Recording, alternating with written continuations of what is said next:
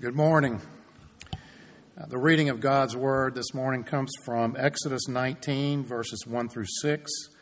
In the Pew Bible, that's page 60. In the Following Jesus Bible, that is page 75. On the third new moon, after the people of Israel had gone out of the land of Egypt, on that day they came into the wilderness of Sinai.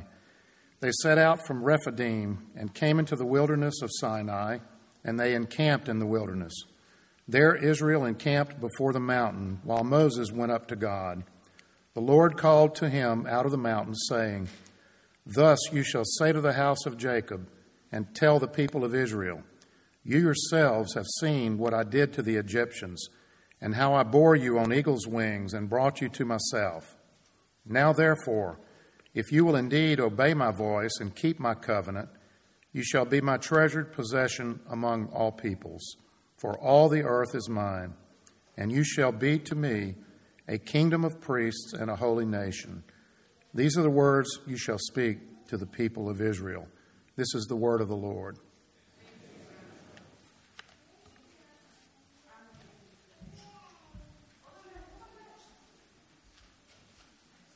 This time, anybody would like their children to go to children's church? Go over there. And for the rest of us, let us now go to the Lord in prayer together. Our Father, we thank you for your word. Father, I pray that as we dive into your word this morning, that the word would pierce our hearts. Father, it would convict us of sin and remind us of the goodness of your grace that we have in Jesus. Father, pray that you would bless our time. Be with us as we study your word. We ask all this in Jesus' name. Amen. Well, I'm excited to uh, be with you all here today at Faith Presbyterian. And let me just say that I and everyone at New Covenant in Mandeville, we are so thankful for this congregation. And we do pray for you guys. We pray for you guys all the time. And one of the things that we uh, pray for you is that you would fulfill our mutual calling from God, which is to be a light to the nations. So, one of the most fun things as a pastor is when uh, a pastor from another church goes out of town and asks you to preach and says, Preach on whatever you want. And that's what Jason did with me. So, let me tell you why I wanted to preach from this text today. This text has been heavy on my mind as of late because I think the church as a whole is a bit confused as to what our identity and our mission is right now.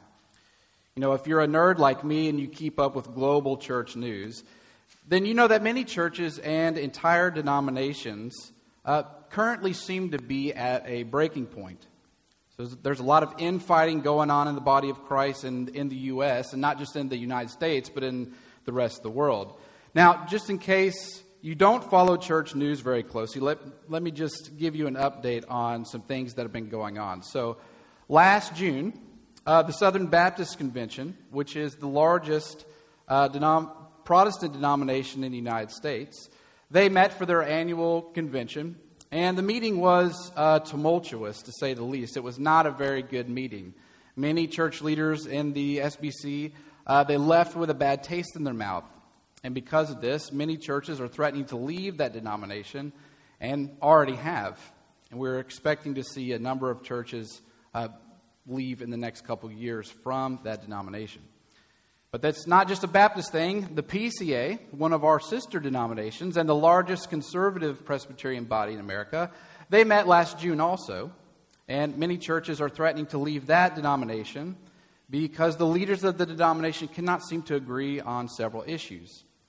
But this isn't just a Protestant thing. So many Roman Catholics, for example, are not happy with the current Pope. And some more traditional Catholics even say it's time for a complete change in the leadership of the Roman Church. To which I always joke, hey, we took care of this 500 years ago, so just come over to us and you'll be happier. But I digress. Um, but, you know, this is not just a uh, Catholic or Protestant thing either. Many don't know about this one, but the Eastern Orthodox Church, which is the second largest church body in the world behind the Roman Catholic Church, it's having some of these same issues. So the Russian Orthodox Church, which makes up about 50% of all Eastern Orthodox believers in the world, they broke communion with the rest of the Orthodox churches in 2018. So Many historians actually say that this is the biggest schism in Christian history since the Protestant Reformation. So, what is going on? You know, why all this turmoil amongst believers? You know, there seems to be kind of a war within much of the, the global church body right now. And we should all know this is not the way that it's supposed to be. You know, we are supposed to be united. We are supposed to be one unified body under the head, which is Jesus Christ. Peter tells us in 1 Peter 3 that we are to have, quote, unity of mind, sympathy, brotherly love, a tender heart, and a humble mind. Paul says something similar in Philippians. He says, to complete his joy by being of the same mind, having the same love, and being in full accord and of one mind. So I ask again, how did the church get to where it is now? How did we become so divided? And let me just say, this is nothing new. Uh, this is a problem that's been happening in the church since its very beginning. And there have been times in church history where the church is more unified and times when division happens. So it's important for us to recognize the reasons why the church goes through these times of division. And I believe, and this is what I hope to convince you of today, I believe that there are two main causes for churches coming to a time of division. So the first cause for division happens when the church forgets its identity happens when it forgets its identity. And the second cause happens when the church forgets its calling or its mission. So, identity and then calling and mission. Now, here's the twist though identity and calling are one and the same, they always go hand in hand. So, think about this if you are born a man or you're born a woman, that is part of your identity, and it also has a specific calling or mission attached to it. So there are things men can do that women can't do, and there are things that women can do that men can't do. And because of that, each gender carries with it different missions and tasks that are attached to the identity of male and female. It's the same when you are born into a specific family. Your identity as a member of a particular family has a calling attached to it.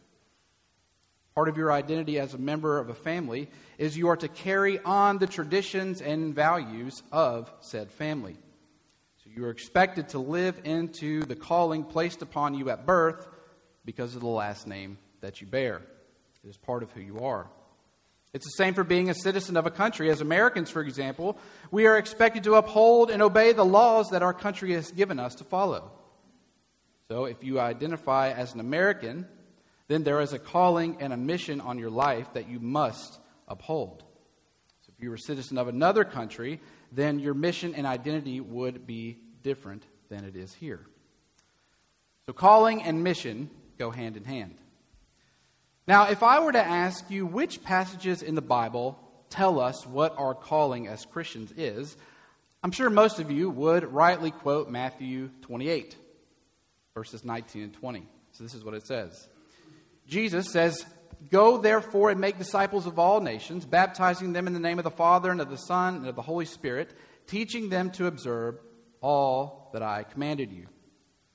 Now, it is right and good that we focus on this passage as part of our mission. I don't think there's a Christian church in the world that would disagree with that. But I would argue that the Great Commission is the third step in our missional plan given to us from God. So there are three main passages in the Bible which describe a mission plan for God's people. And I think where churches often go wrong is we, we neglect the first two steps and we tend to focus on this last one here. But the thing is, you can't just focus on one part of God's miss- mission. You must focus on the whole mission. So, if the Great Commission is the third part of our calling and our mission, then what are the first two?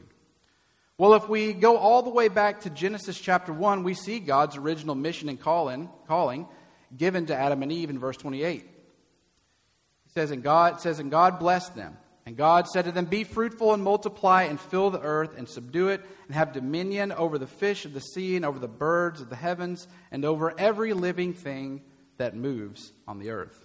That's Genesis 1 28. So we see here that even before the fall of man in Genesis 3, God gave Adam and Eve an identity and a mission. He created them in his image.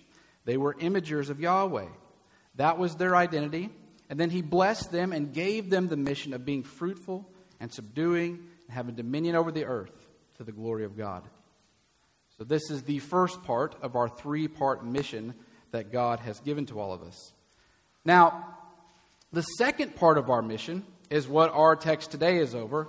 And I would argue this is the one that is the most often neglected. And, and it's a shame because if we could grasp the meaning of this passage here from Exodus, then it would take care of so much confusion in the church when it comes to both our identity and our mission.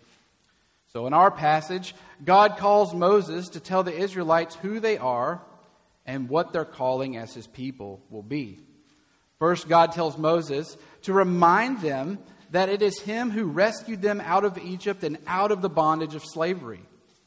He then tells the Israelites that they must obey his commandments.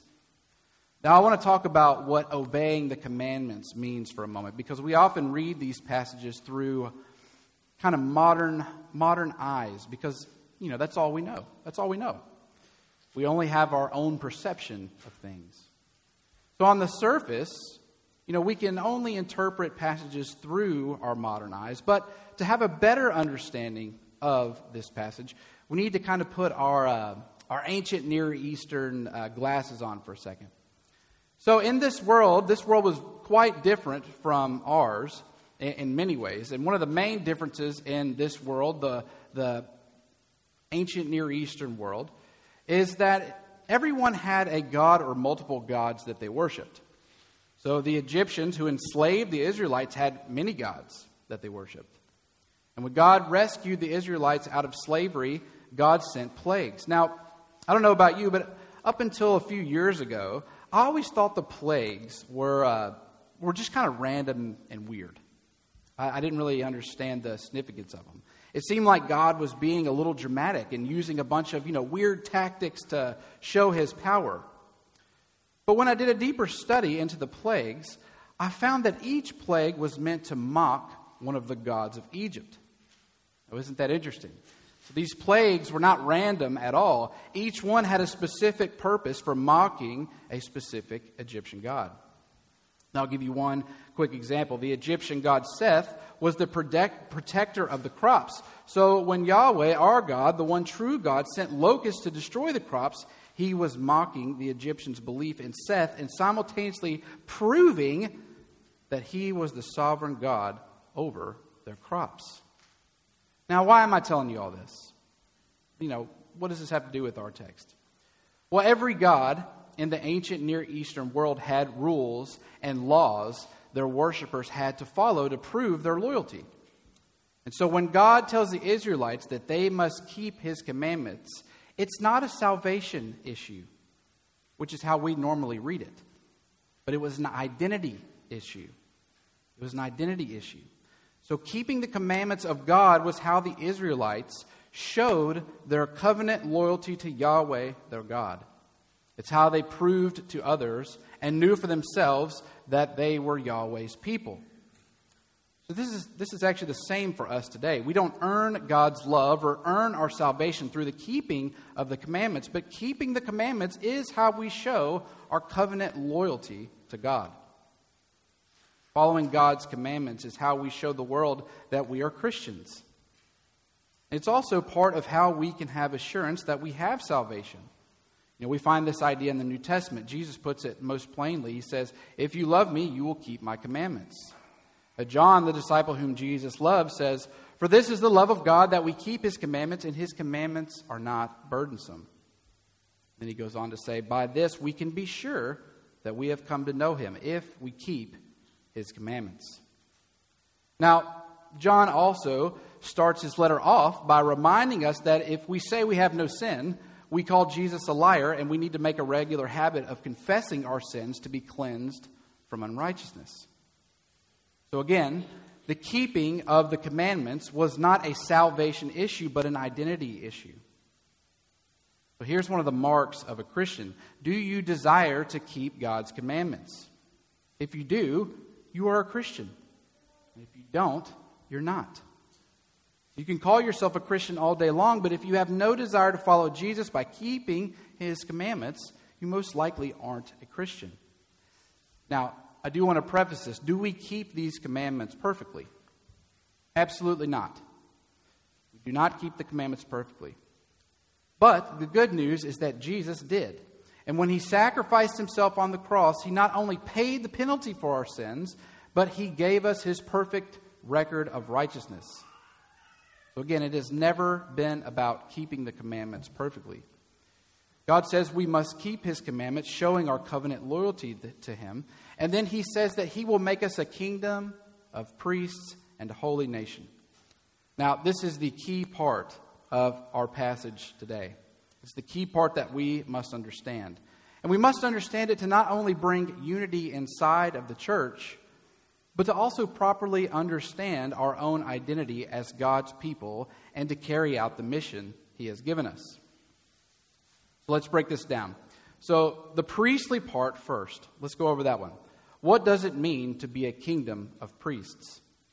Well, a priest is someone who is called to intercede between God and man. A priest brings the presence of God to the people under his care. In a sense, a priest is someone who did the work of uniting God and man. This is why Jesus is now called our great high priest. So, Israel's calling, what they were called to do, was to pursue the nations, to subdue and have dominion over them by telling them about God and then showing them the way to be united back to Yahweh priests were called to teach people about God, to teach people how to live by his commandments. Priests were also called to care for the poor, be with the sick.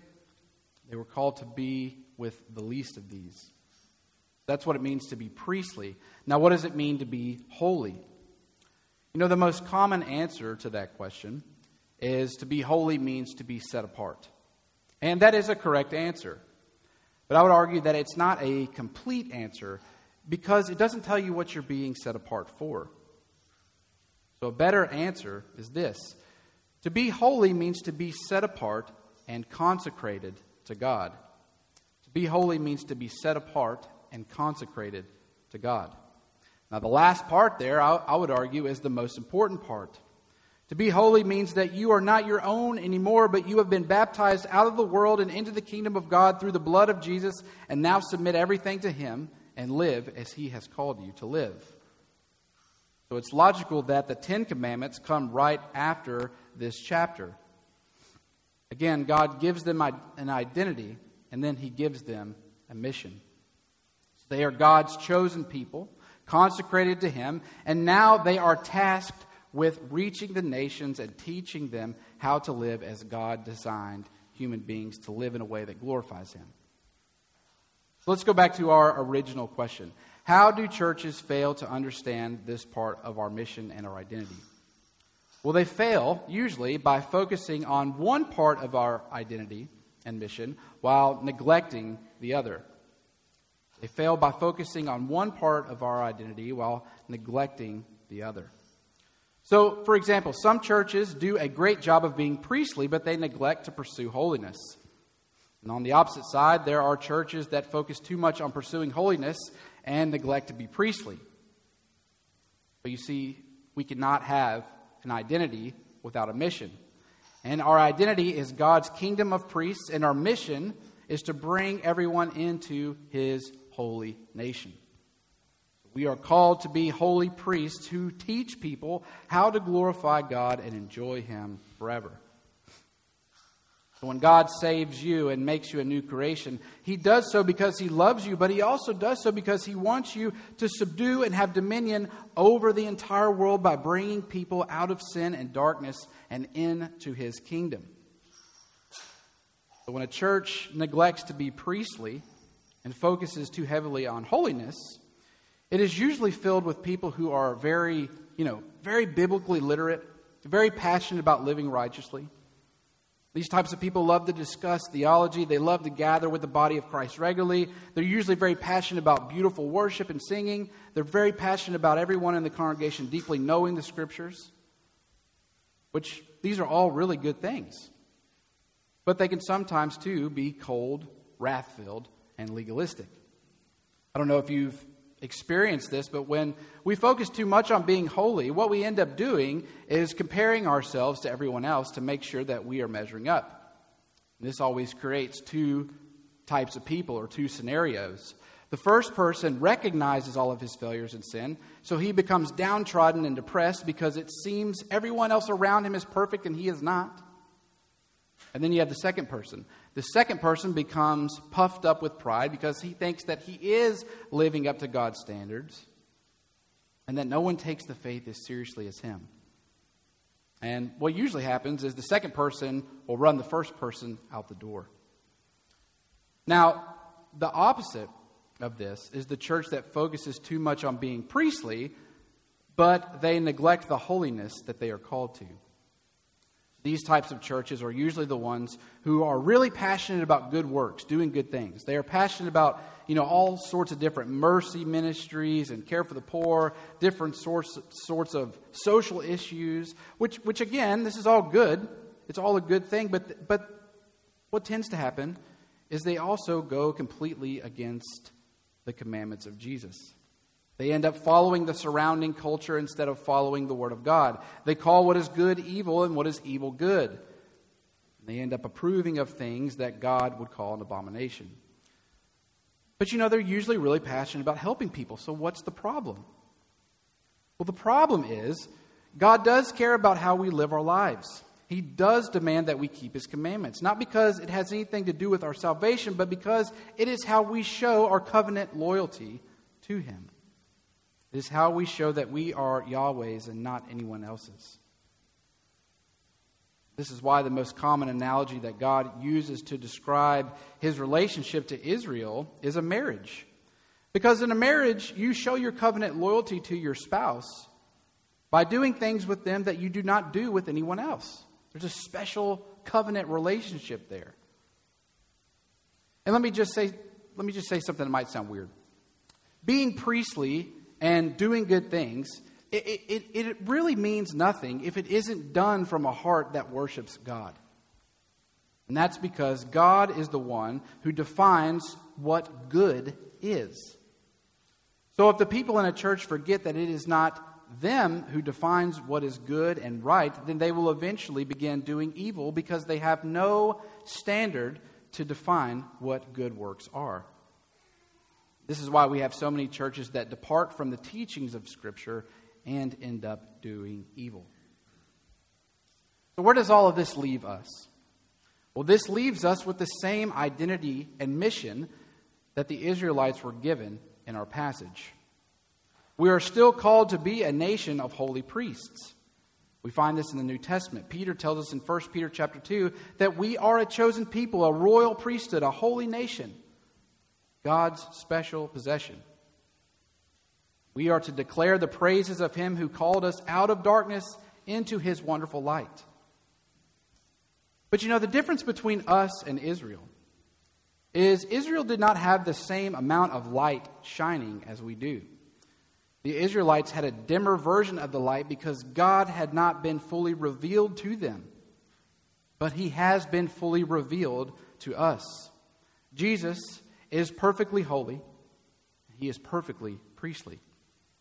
Jesus wasn't ashamed of the commandments of God. He loved the law of God, and he wasn't afraid to break the rules of the holy ones in his day. He was perfectly holy and perfectly priestly. So may we seek to be the same as our Lord. Let's pray.